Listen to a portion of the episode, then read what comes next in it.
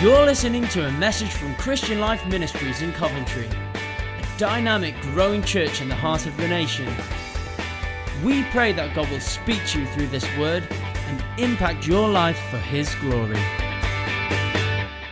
It's a great uh, joy and privilege to be back in CLM and Coventry, soon to be European capital of culture. Come on. Rock and roll, well done. Uh, so, so there we are. And I, as I said, I, I really believe it, that that can be something prophetic, that God can be positioning even this church in the kingdom of God for something in the, in the days, the years to come. And, and I would encourage you not just to see that as some decision made by a group of organizers or bureaucrats, but actually this is, this is the hand of God. And God has something special for Coventry. And actually, if, if we're up for that, then I believe He can do something amazing. It's a great joy to be with you. Thank you to Martin and Esther and the team for, again, your continued invitation and trust. I do love coming here, and it just feels like home, really. So thank you for that. And it's wonderful to have Dawn with me, my wife. She gets to travel with me occasionally, uh, which is great. Uh, we've left our two youngest at home, so Simeon's working today. And Beth Ann, she's involved in various uh, ministry activity in one church. So we hope and pray the house will still be in one piece uh, when we get home today. Uh, but we send also greetings to you from one church, which is the church we're a part of. Simon and Ali Jarvis, who are the senior leaders, send their greetings to the whole church, to Martin and to Esther especially. And uh, our hearts are knit together. So thank you so much for for allowing me to be with you. As Pastor Martin said, uh, I had come very, very specifically with something prepared for today. Got lovely keynotes and everything, worked on nice pictures to show you and keep you interested and all of that in line with something about Jesus in the Gospels. But uh, as we were worshiping in the first service, God was just speaking. And I felt the nudge of the Holy Spirit to say, I want you to change this, and I want, it's what I want you to speak on. Now, I'm a teacher. Uh, and, uh, and teachers need to be convinced to change their mind on certain things. And so I said to the Holy Spirit, you know, imagine someone like me saying this to God. I said to the Holy Spirit, you just need to speak to me. You need to give me a bit of a sign uh, to change my sermon. How, how audacious is that? Isn't that terrible? And so I said to God, please help me. And just at that moment, Esther got up and shared from Habakkuk, where she talked about rejoicing in the waiting. And uh, it was the Holy Spirit said, See, I told you. Uh, and so, so uh, right there and then we changed it, and we just feel it's the right thing uh, to do this morning. Is that okay? Uh, and that's hope and pray God will speak. So if you've got a Bible with you and you would like to follow a reading, I'm going to read from the book of Acts, chapter 16. Now, while you're finding that and looking for that, let me give you a little bit of context for that. A man called Paul, with one of his uh, team members Silas and Dr. Luke, and probably a few others, are out planting churches. As they're planting churches, the plan was they were going to move north on the map and then probably go back in a circle back west. As they try to move north, the Holy Spirit stops them. They have the good sense to listen to the Holy Spirit. And instead of going north and west, they end up going east. They stop at a place called Troas, and in Troas, God speaks to them. They see a vision, and they receive what sometimes is referred to as the Macedonian call. And so Paul and Silas and team head across uh, the, the, the ocean and they end up in what really we would describe today as Europe. And so they uh, minister in a different, uh, different cities and they end up in a city called Philippi. A lady becomes a follower of Jesus there called Lydia, a very successful businesswoman. And she immediately opens up her home. She becomes the first European convert on the record. And she opens up her home, she's very wealthy, and the church at Philippi gets planted essentially in that context. While Paul's in the city, he is confronted with a young woman who's demonized, and part of her gift is she's able to sort of tell fortunes, as it were, and a whole group of business people are making a fortune off the back of her. And so Paul casts this demon out of this girl. As a result, of course, the business community are very annoyed, and long story short, they end up turning on Paul and Silas. And this is the moment we pick up the story. Is that okay? So, uh, Acts chapter 16, I'll start to read from verse 22. And it says this The crowd joined in the attack against Paul and Silas, and the magistrates ordered them to be stripped and beaten. After they had been severely flogged, they were thrown into prison, and the jailer was commanded to guard them carefully. Upon receiving such orders, he put them in the inner cell and fastened their feet to the stocks. About midnight, Paul and Silas were praying, singing hymns to God, and the other prisoners were listening to them. Suddenly, there was such a violent earthquake that the foundations of the prison were shaken. At once, all the prison doors flew open and everybody's chains came loose. The jailer woke up, and when he saw the prison doors open, he drew his sword and was about to kill himself because he thought the prisoners had escaped. But Paul shouted, Don't harm yourself. We are all here. The jailer called for lights, rushed in, and fell trembling before Paul and Silas. He then brought them out and asked them, Sirs, what must I do to be saved? They replied, Believe in the Lord Jesus, and you will be saved, you and your household. Then they spoke the word of the Lord to him and to all the others in the house. At that hour of the night, the jailer took them and washed their wounds. Then immediately he and all his family were baptized. The jailer brought them into his house and set a meal before them, and he was filled with joy because he had come to believe in God, he and his whole family. When it was daylight, the magistrates sent the, uh, their officers to the jailer with the order, Release those men. The jailer told Paul, The magistrates have ordered that you and Silas be released. Now you can leave. Go in peace. But Paul said to the officers, They beat us publicly without a trial, even though we are Roman citizens, and they threw us into prison. And now do they want to get rid of us quietly? No. Let them come themselves and escort us out. A bit of, a bit of an Irishman in Paul there. I think he's spoiling for a fight. The officers reported this to the magistrates, and when they heard that Paul and Silas were Roman citizens, they were alarmed. They came to appease them and escorted them from the prison, requesting them to leave the city. After Paul and Silas came out of the prison, they went to Lydia's house, where they met with the brothers and encouraged them. Then they left. Wow, what a story. It, it, I, I don't think it's, it's too much of a stretch to say that this is one of the greatest worship seminars on record. I've been to many wonderful settings where I've been able to worship God, this, this being one of them, an amazing setting this morning, this afternoon. I've been to wonderful worship seminars. I've been in places where I've been instructed theologically about what worship is and how to do it. And yet, actually, um, we need go no further than to see the power of worship and praise in the context of really challenging and difficult circumstances. And actually, it's easy to look at this story and think, well, that's Paul. He's a bit of a Superman Christian. That's Silas. He's clearly like, like Paul, uh, and therefore somehow they're better than me. But actually, the wonderful thing about this story is, even though it happened 2,000 years ago, it has relevance to me and you in our ordinary and everyday experiences. Paul had done nothing wrong to be put in prison. In fact, he had done everything right. He had responded to the word of the Lord, he had obeyed Jesus to the letter, and he had actually delivered a young woman from a demon. And yet he ends up in a prison. He ends up in an inner cell of the prison. He ends up with Silas with his feet in the stocks. And it's your reaction at those moments which will determine so much. You know, God wants to do things in our lives and we all say amen to that. But I have discovered as a follower of Jesus, it's sometimes my response in certain moments that create God opportunities.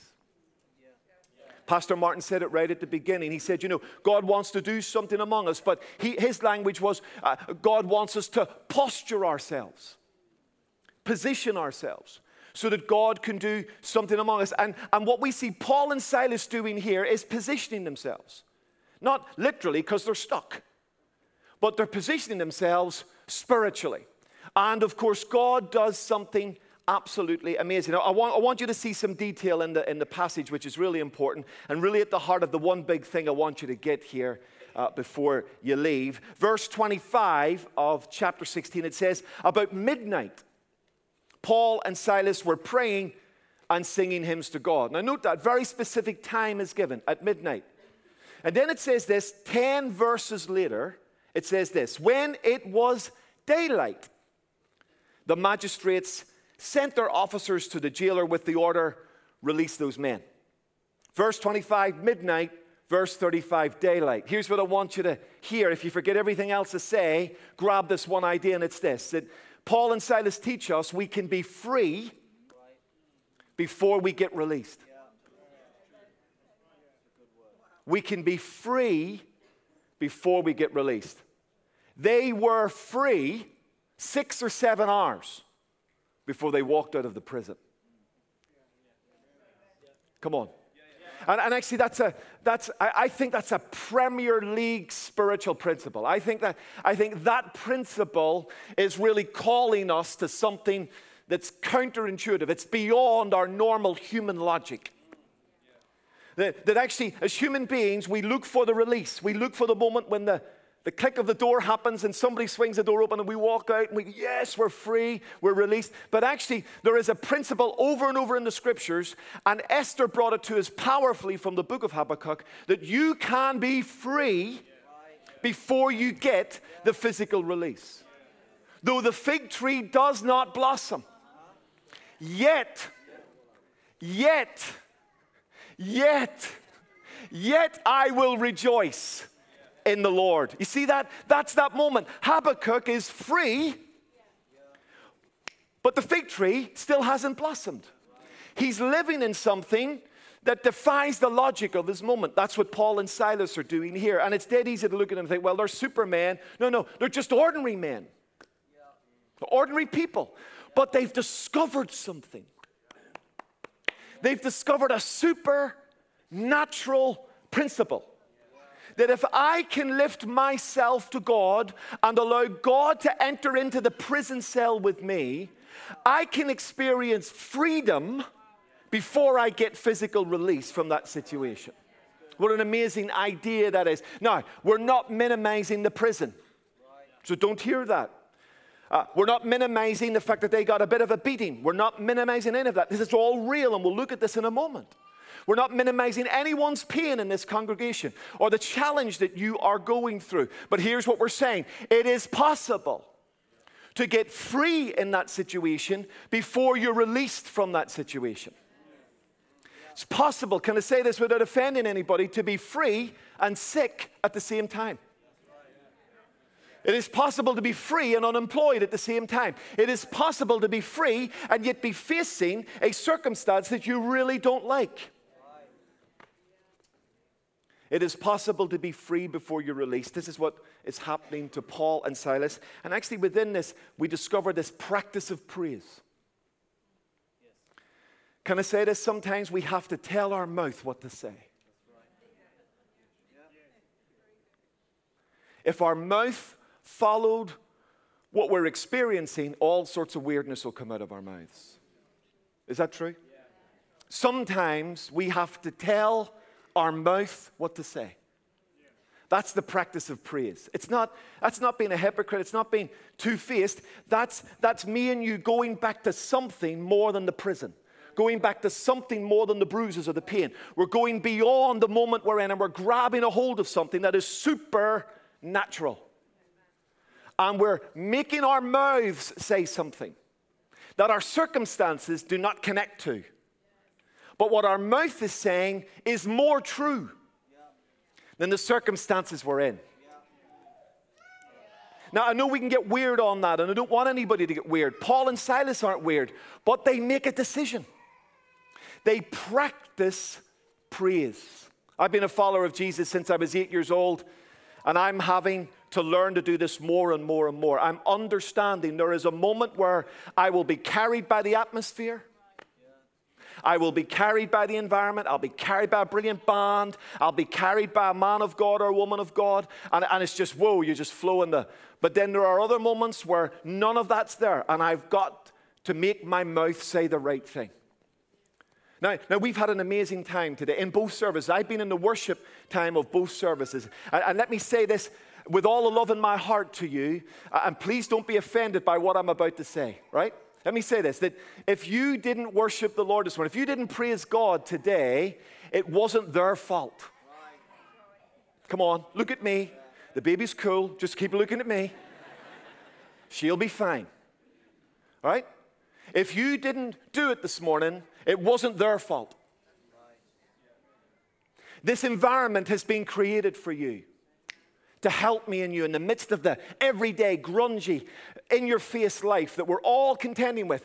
This team, uh, Martin and Esther and the team have worked incredibly hard to create an environment for you that, can I say this lovingly, makes it easy for you, or as easy as possible, to praise the Lord. So, with, with this incredible building, with this amazing band, with fantastic team serving you with a smile on their face from the minute you hit the car park to the minute you get in this auditorium. If you didn't praise the Lord, it's not their fault. Don't be blaming them now. Don't, don't say, well, I didn't enjoy the worship because the worship wasn't for you. The worship was for Him. Come on. It's not for us, it's for Him. So if I didn't enter in this morning, it wasn't Martin's fault and Esther's fault or Jonathan's fault or the worship, it was my fault. And sometimes as Christians, we have to just accept that. Still love me? Some of you are wishing I'd done the other sermon, right? So, in this practice of praise, what do we learn? From the text, I think there's some gorgeous detail, which I hope will help you and empower you in your journey. Here's the first thing we learn in the practice of praise that Paul and Silas engage in, they place God over self. So, if you want to be free before you're released, we've got to learn to place God over self. Look at the detail of the text. Verse 25 Paul and Silas were praying and singing hymns to God. Now, it's Dr. Luke writing this story. Dr. Luke knows who they're singing to. It would have been the easiest thing in the world for Dr. Luke just to leave that little last bit out to God. Because he knows who they're singing to. And by implication, if we've read the whole story, we'll know who they're singing to. But he doesn't want to leave anything to chance. Dr. Luke wants you to get it. It's not singing that sets you free, it's singing to God that sets you free. It's not prayer that sets you free. It's praying to God that sets you free. It, eh, it, eh, he literally leaves that lovely bit of detail in because he wants us to understand. Everyone in that prison cell knew who they were singing to. They weren't just singing songs, they were singing praise. It can be a difference. And actually, in, in, the moments of our lives, the challenges of our lives, one of the things the devil wants to shut down in you is praise to God. He doesn't care what comes out of your mouth, as long as it's not praise to Him. You, can, you and I can moan and groan uh, and do anything we want, but, but He fears when followers of Jesus, with their feet in the stocks, open their mouths and sing praise to God. It is an irresistible force that he is terrified with because he wants to change your song. And those are the moments we've got to dig into the song and sing the song of the Lord. Later on, Paul would write to this church. This church had just got planted in Philippi. He would write to them a number of years later, and he would say this to them Rejoice in the Lord always. And again, I say rejoice. Just the irony of this is unmissable. That, that Paul is writing to a church about rejoicing always, having sat in a prison in that city and proved that he could do what he was teaching. But secondly, some of you'll know this, when he writes to Philippi later on, he's writing from another prison. So he writes the letter to the church at Philippi from prison. And the echo of the prison experience in that letter is unmissable. Everyone in Philippi would get that. Because Paul has credibility now. He can stand up in front of any group of people and say, Come on, whatever your circumstance, rejoice. And no one in Philippi is going to give him pushback. Why? Because when he was bleeding and bruised and broken, and his feet were in the stocks in the inner cell, he sang praise to God. Come on. You see, the practice of praise puts God over self. And that's an important spiritual weapon for each one of us. Uh, May 2015, Dawn and I took a telephone call which sort of changed our lives. Uh, our, our son, uh, we have three children. Elena's 24, Simeon, now 20, about to turn 21, and Beth Ann, who's 16. Uh, our, our son, our middle child, he telephoned us to say that he had been arrested and that um, he had been charged with a very, very serious crime. Uh, now, to be fair to him, from the very beginning, he protested his innocence. But the issue was that if he was found guilty of this crime, he would go to jail for seven years. Now, that wasn't in the plan. When he was born and I lifted him up to God, the first human to really hold him, and I held him to God and offered him to God, God gave me promises about him in his mother's womb. And God spoke words, and, and I spoke words that day. This, this was not, Lord, you know, let him go to prison. No, no, that, that, wasn't, that wasn't in my plan. And, and so people around us said, look, this will probably go away. There's no real evidence at all. This is an accusation, his word against someone else's word. It'll, it'll probably disappear. And it didn't. It kept going. And 18 months later, we sat in Birmingham Crown Court with the future of my son's life in the hands of 12 jurors of, of his peers. Terrifying experience. I spent my 50th birthday in court. Happy birthday, Dad. My, I remember my kid said to me when I was 48, Dad, we want your 50th to be special.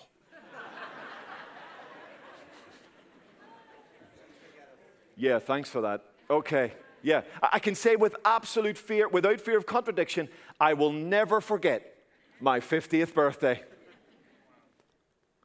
I spent it in Crown Court. My kid said to me when I was about to turn 51, What do you want for your birthday? I said, A boring day, a quiet day. Let's have a miserably boring day. Let's not do anything too exciting. Let's just get up, breathe in and out, go to bed. All right? And when that happened, I went to the Lord and I said, Lord, I need a word from you. Because that's how I'd been trained, that's how I'd been discipled. You go to God, you get the word, you hold on to the word, and that no matter what happens, you hold on to that. And I went to the Lord. Now, here's the word I wanted I wanted the Lord to tell me that the SAS angelic team were on the way. That right now they were abseiling down out of heaven and they were going to rescue us, and it was all going to just disappear, and everything was going to be marvelous. And he didn't give me that word. Instead, he directed me to Psalm 34, and Psalm 34 became my daily confession in the 18 months of the journey. And here's how Psalm 34 begins I will extol the Lord at all times. His praise will always or continually be on my lips. My soul will boast in the Lord. Let the afflicted hear and rejoice. Goes on to say, glorify the Lord with me and let us exalt his name together. You see, that's not what I wanted, but that's what I got. And when you ask the Lord for a word and he gives you a word, then that word's for a reason. Even if you don't like what he gave you. I mean, we can't have our cake and eat it on this. If you ask God for a word and he gives you a word and you don't like it, it's not lucky dip. You know, you can't have another go. It's okay, this is the word. And so, even though it wasn't really what I wanted, I grabbed it. And so, uh, and I realized into the journey why this word had been given to me because literally every day I had to fight to praise the Lord. So, so I, I, would get up in the morning, generally between half five and six, and, and, and sort of head for my devotions and my, my dressing gowns hanging on the back of the door. I get up out of bed. Just getting from my bed to the door was a fight. Every step down the stairs was a fight. I'd love to be able to tell you that Gabriel was waiting for me with my first coffee of the day. That angels sat in the corner and slowly and quietly played the harp while I came into the living room to do my devotions. None of that. In fact, there were days I woke up, I felt nothing but fear. And I had a decision in those moments what am I going to do? And everything within me wanted to put self over God. But Psalm 34 was telling me, put me over self. put God over self. This is what God was saying put me over self. Put me over your circumstance. Keep lifting your eyes up to me. My goodness, ladies and gentlemen, I, I, I just think that's a, that's a Premier League Christian principle. That, that in the moments when everything within us wants to look in and look at ourselves, God says, Look up. Look up. Look up. Now, I'd love to tell you, as I looked up, everything changed around me, and it didn't.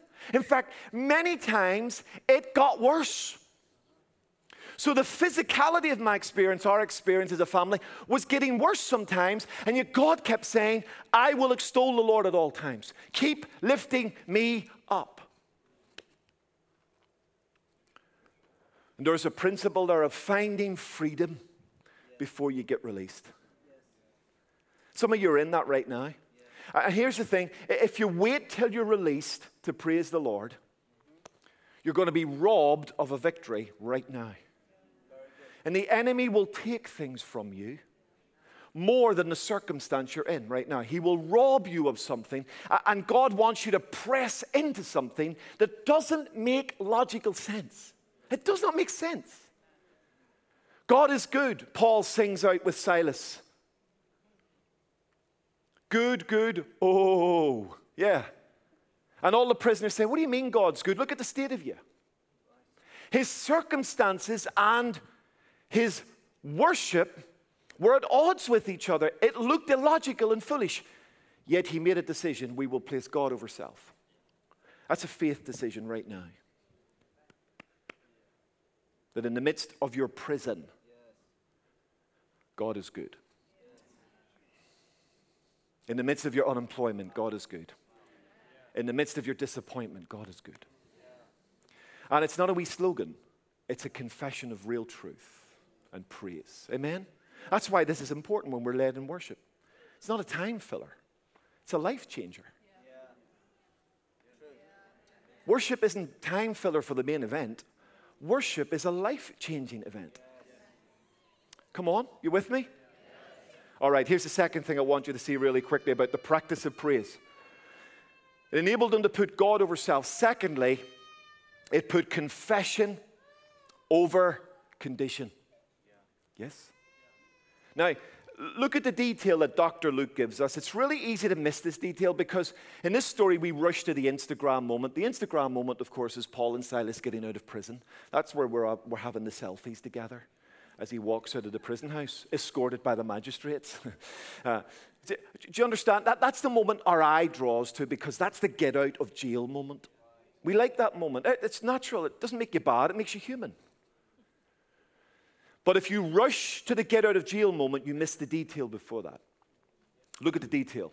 Verse 19 they were dragged into the marketplace. Verse 22 they were stripped and beaten. Verse 23 they were severely flogged. Verse 23, they were thrown into prison. Verse 24, they were put into the inner cell. The reason being because the jailer was asked to guard them carefully. Verse 24, their feet were fastened in the stocks. Now, the reason Dr. Luke puts that detail in is because he wants you to see the contrast between their confession and their condition. These men aren't singing praises to God in a five star penthouse suite.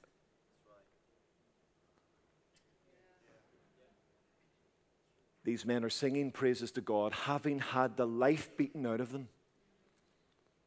They're in the inner cell, no lights, no heat, no sanitation. Please forgive me, I didn't say this in the first service, but, but this is the reality. If these men wanted to go to the toilet,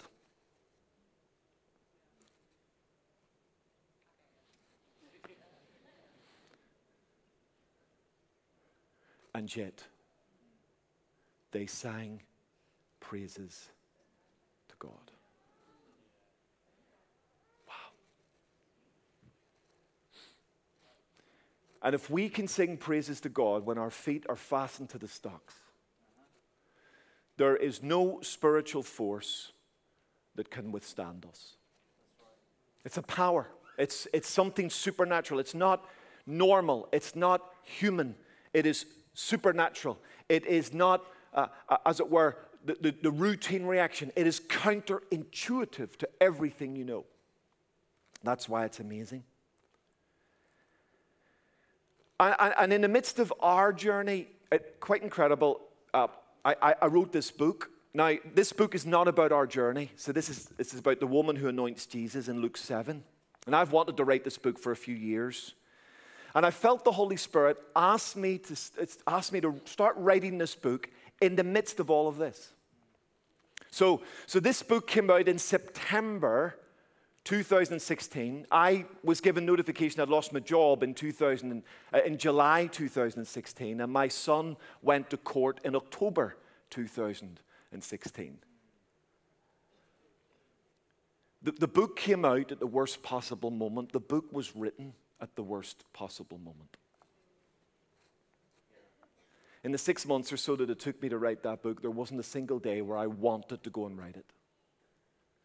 Every page, every letter, every word. Can I say this without making myself sound more than I am? Every single page is a confession of God's goodness over the condition I was in. Now, many people will read that book and not know that backstory, but that's the backstory. This, this book is sort of is, is the equivalent to me and Dawn singing praise to God with our feet in the stocks. And uh, let me read you the dedication because this is, this is important. Please forgive the self indulgence, but hopefully it'll help you. It's dedication of the book, and it says this To my amazing family, over the last year we have walked together through the valley of the shadow, yet you have continued to love, serve, and give extravagantly. Few will understand the cost, but the Lord delights in the perfume. Thank you. Then there's a verse reference there. He blesses the home of the righteous. Now, that's a reference from Proverbs 3. And I felt God gave that to us. So in our previous home, we got that inscription um, painted or, or put on to our landing. So as you walk down the stairs, that we had a we had a, a picture on the wall, and then under it was this statement: He blesses the home of the righteous. All right? And of course, uh, we put that up when the days were good. Now I'm reading that slogan every day in the midst of this. And it was like the devil used God's word against me. Ever had that experience where he's using the very promise of God and going, yeah, Blessed is the home of the righteous. Your son's going to jail. Your son's going to die. Your life is over. Your ministry's over. The whole thing's flushing down the toilet. That's the sort of conversation I was contending with. And every day I would walk down the stairs and I had a decision to make as I looked at Proverbs 3 on the wall. He blesses the home of the righteous. Am I going to confess that? Or am I going to give in to the condition? He blessed, and I would say that some days, and I felt nothing as I said it but I knew it was true. He blesses the home of the righteous. And ladies and gentlemen, here's Paul and Silas, and they've got, they've got a decision. They can either complain about the condition, and no one, no one would give them a hard time for that, right? I mean, if Paul and Silas had had a bit of a moan, no one's going to give them pushback right here. But they didn't complain they confessed. The words that come out of our mouths, ladies and gentlemen, is our choice. God will never force you to praise, and the devil can't force you to curse. What I say is what I want to say. That's why the practice of praise becomes crucial. I have to train my mouth to say the right thing, even when the enemy is using that very thing against me. Even when Paul says God is good and the prisoners are going, yeah, right, numpty. But it's true. Because confession trumps condition every time. That's a spiritual principle. And when we can bring confession to bear on our condition, we're free before we're released. You with me? Here's the last thought, and we're done. We're nearly there. You're amazing listening. One more wee thought, and then we're finished. The practice of praise put God over self. The practice of praise, I believe, put confession over condition. Thirdly, the practice of praise placed faith over feelings. It's a big battle. Your feelings and your faith constantly fight each other, don't they? Yes?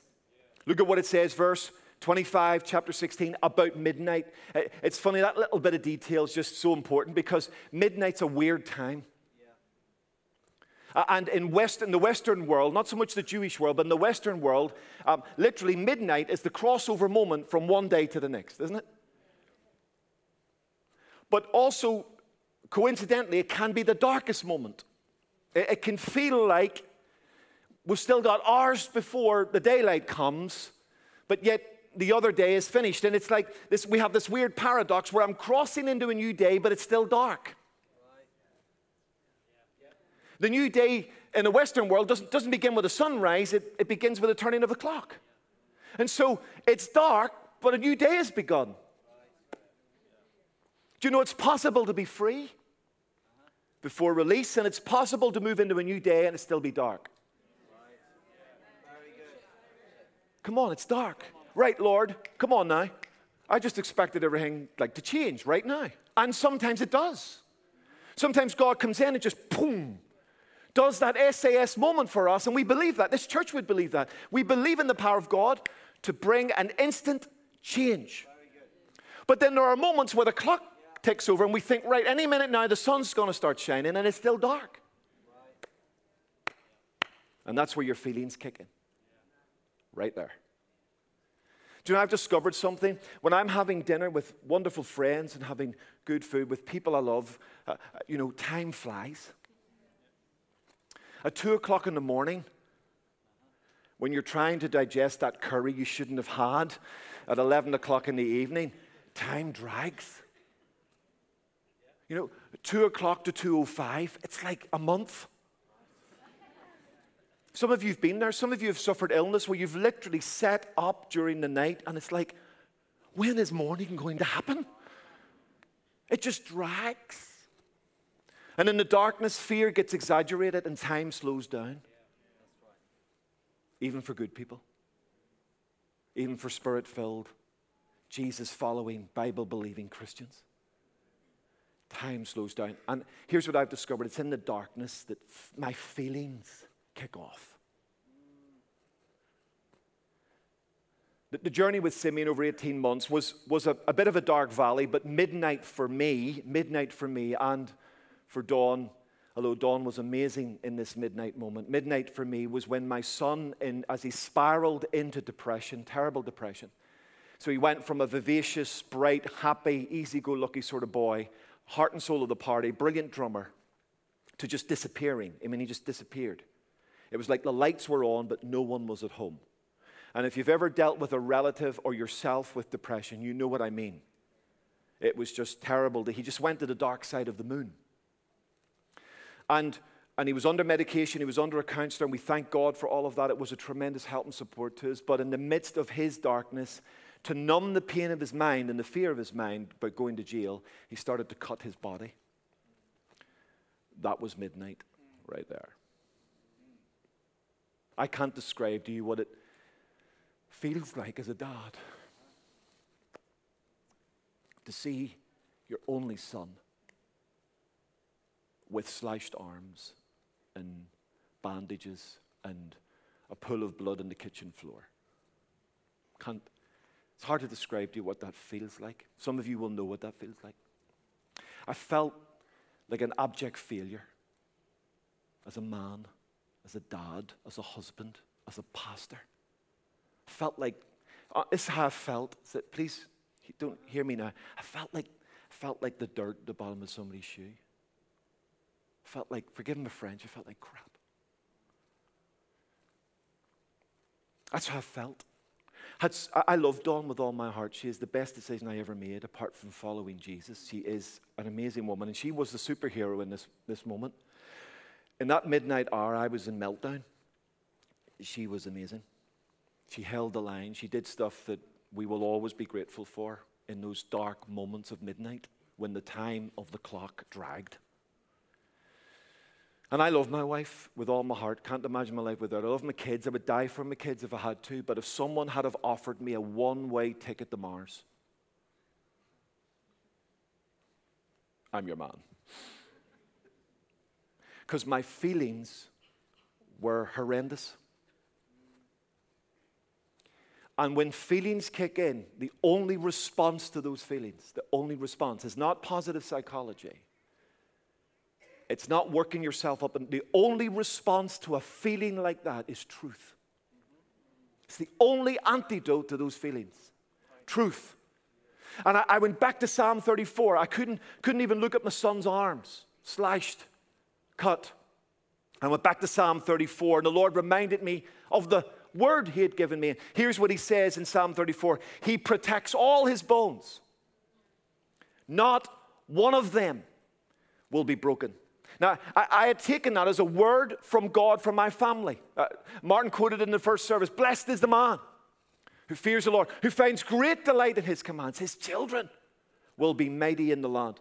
The generation of the upright will be blessed. These are words that God has given me. And, and I'm looking at my son with slashed arms, uh, lights on, but no one at home, spiraling into depression. And the word says, Not one of your bones will be broken.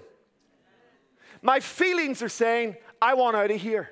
My feelings are saying, I can't take this anymore. My feelings are saying, I can't stomach seeing these terrible scars on my son's arm because I have no clue why he's doing this. That was what my feelings were saying. Get me out of here. But the word said, Not one of your bones will be broken. And in those moments where your feelings seek to terrify, you've got to grab the word. Yes. Yes. Grab it. And it'll make you look a wee bit weird. But you grab it, you believe it, you say, Not one of my bones will be broken. And God has been true to that word. Simeon, thank God, was acquitted uh, and a wonderful uh, act of grace and mercy. And I could be here all day telling you that story. He was acquitted. He hasn't self harmed in about 14 months or so. He's got a great job. His health is turned and he's doing really, really well. Maybe one day he'll come with me to CLM. And we are so delighted at the grace of God. And every single day I get up and I say, Thank you. Thank you. Not one of your bones will be broken. But there were moments where I thought, God, we're not going to make it. And the Lord would say to me, None of your bones will be broken. Some of you are in the middle, not only of a prison, but midnight. You're literally, it's like, we're dead. And the Lord wants to remind you of His word of his promises. Your feelings say, Get me out of here. Your feelings say, I'm on the next boat to wherever. But the word of the Lord says. And you've got to grab the word, the word over this church. Because there'll be moments when the word over this church doesn't look like it's going to work. Grab that word over your kids. Grab the word over your health. Grab the word over your family. Grab the word over your marriage. Grab the word over your heart. Because the devil wants to rip his word, God's word, out of your heart. And if he can rip that word out of your heart, ladies and gentlemen, we're sort of spiritually, we're sort of dead. It's all over. But when it hit midnight, two men prayed and sang hymns to God. And everything changed. They were free before they were released. A jailer and his family became members of the kingdom of heaven that night. Lives were changed forever. A church got planted and became a beacon of hope to the region because two men put God over self, put confession over condition put faith over feelings. Why don't you stand with me? In a moment, I'm going to hand back to Pastor Martin.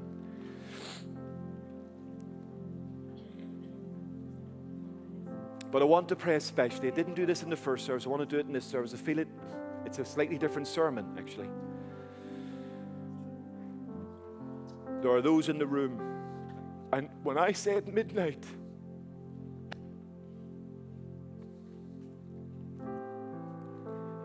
your heart responded because that's where you are right now. You're not just in a trial, you're not just having a bad day, you're in midnight. And I have some faith in my heart for those in midnight right now. If you're in a midnight moment, while we're all standing here, I just want you to put your hands in the air. If it's one person, then it's been worth the journey. Now put your hands in the air in faith. Don't, don't just re- put your hands up as if, as if you are grabbing hold of Him. It's if the Lord was walking past and you're reaching out and you're grabbing Him. Because if He, if he gets past you, you miss something. Grab Him. Holy Spirit, the hands in the air right now. May the word of the Lord come afresh to them. May the word of the Lord come to you afresh. Words that have died, fallen asleep, we bring them to life once again. May the word of the Lord come to you again. May faith arise in your heart. May in your midnight moment you pray and sing praise to God. May your song change. May your confession change. May your belief change. May your behavior change. Right now, in Jesus' name, we ask for a supernatural empowerment of the Word of God, of the presence of God, and of the power of God into your situation. And even if no release comes, you will be free in Jesus' name. It may take four or five or six hours for the release to come, but you will be free right now in the name of Jesus. And a new song will come from your heart, a new confession will come out of your mouth. You will extol the Lord at all times, and his praise shall continually be in your lips. We rebuke the devourer. We rebuke the enemy. We rebuke his lies. We rebuke the feelings. We rebuke the brokenness. And in the name of Jesus, we declare your grace, your love, and your power over these circumstances in Jesus' name. May light come in the darkest moment in Jesus' name.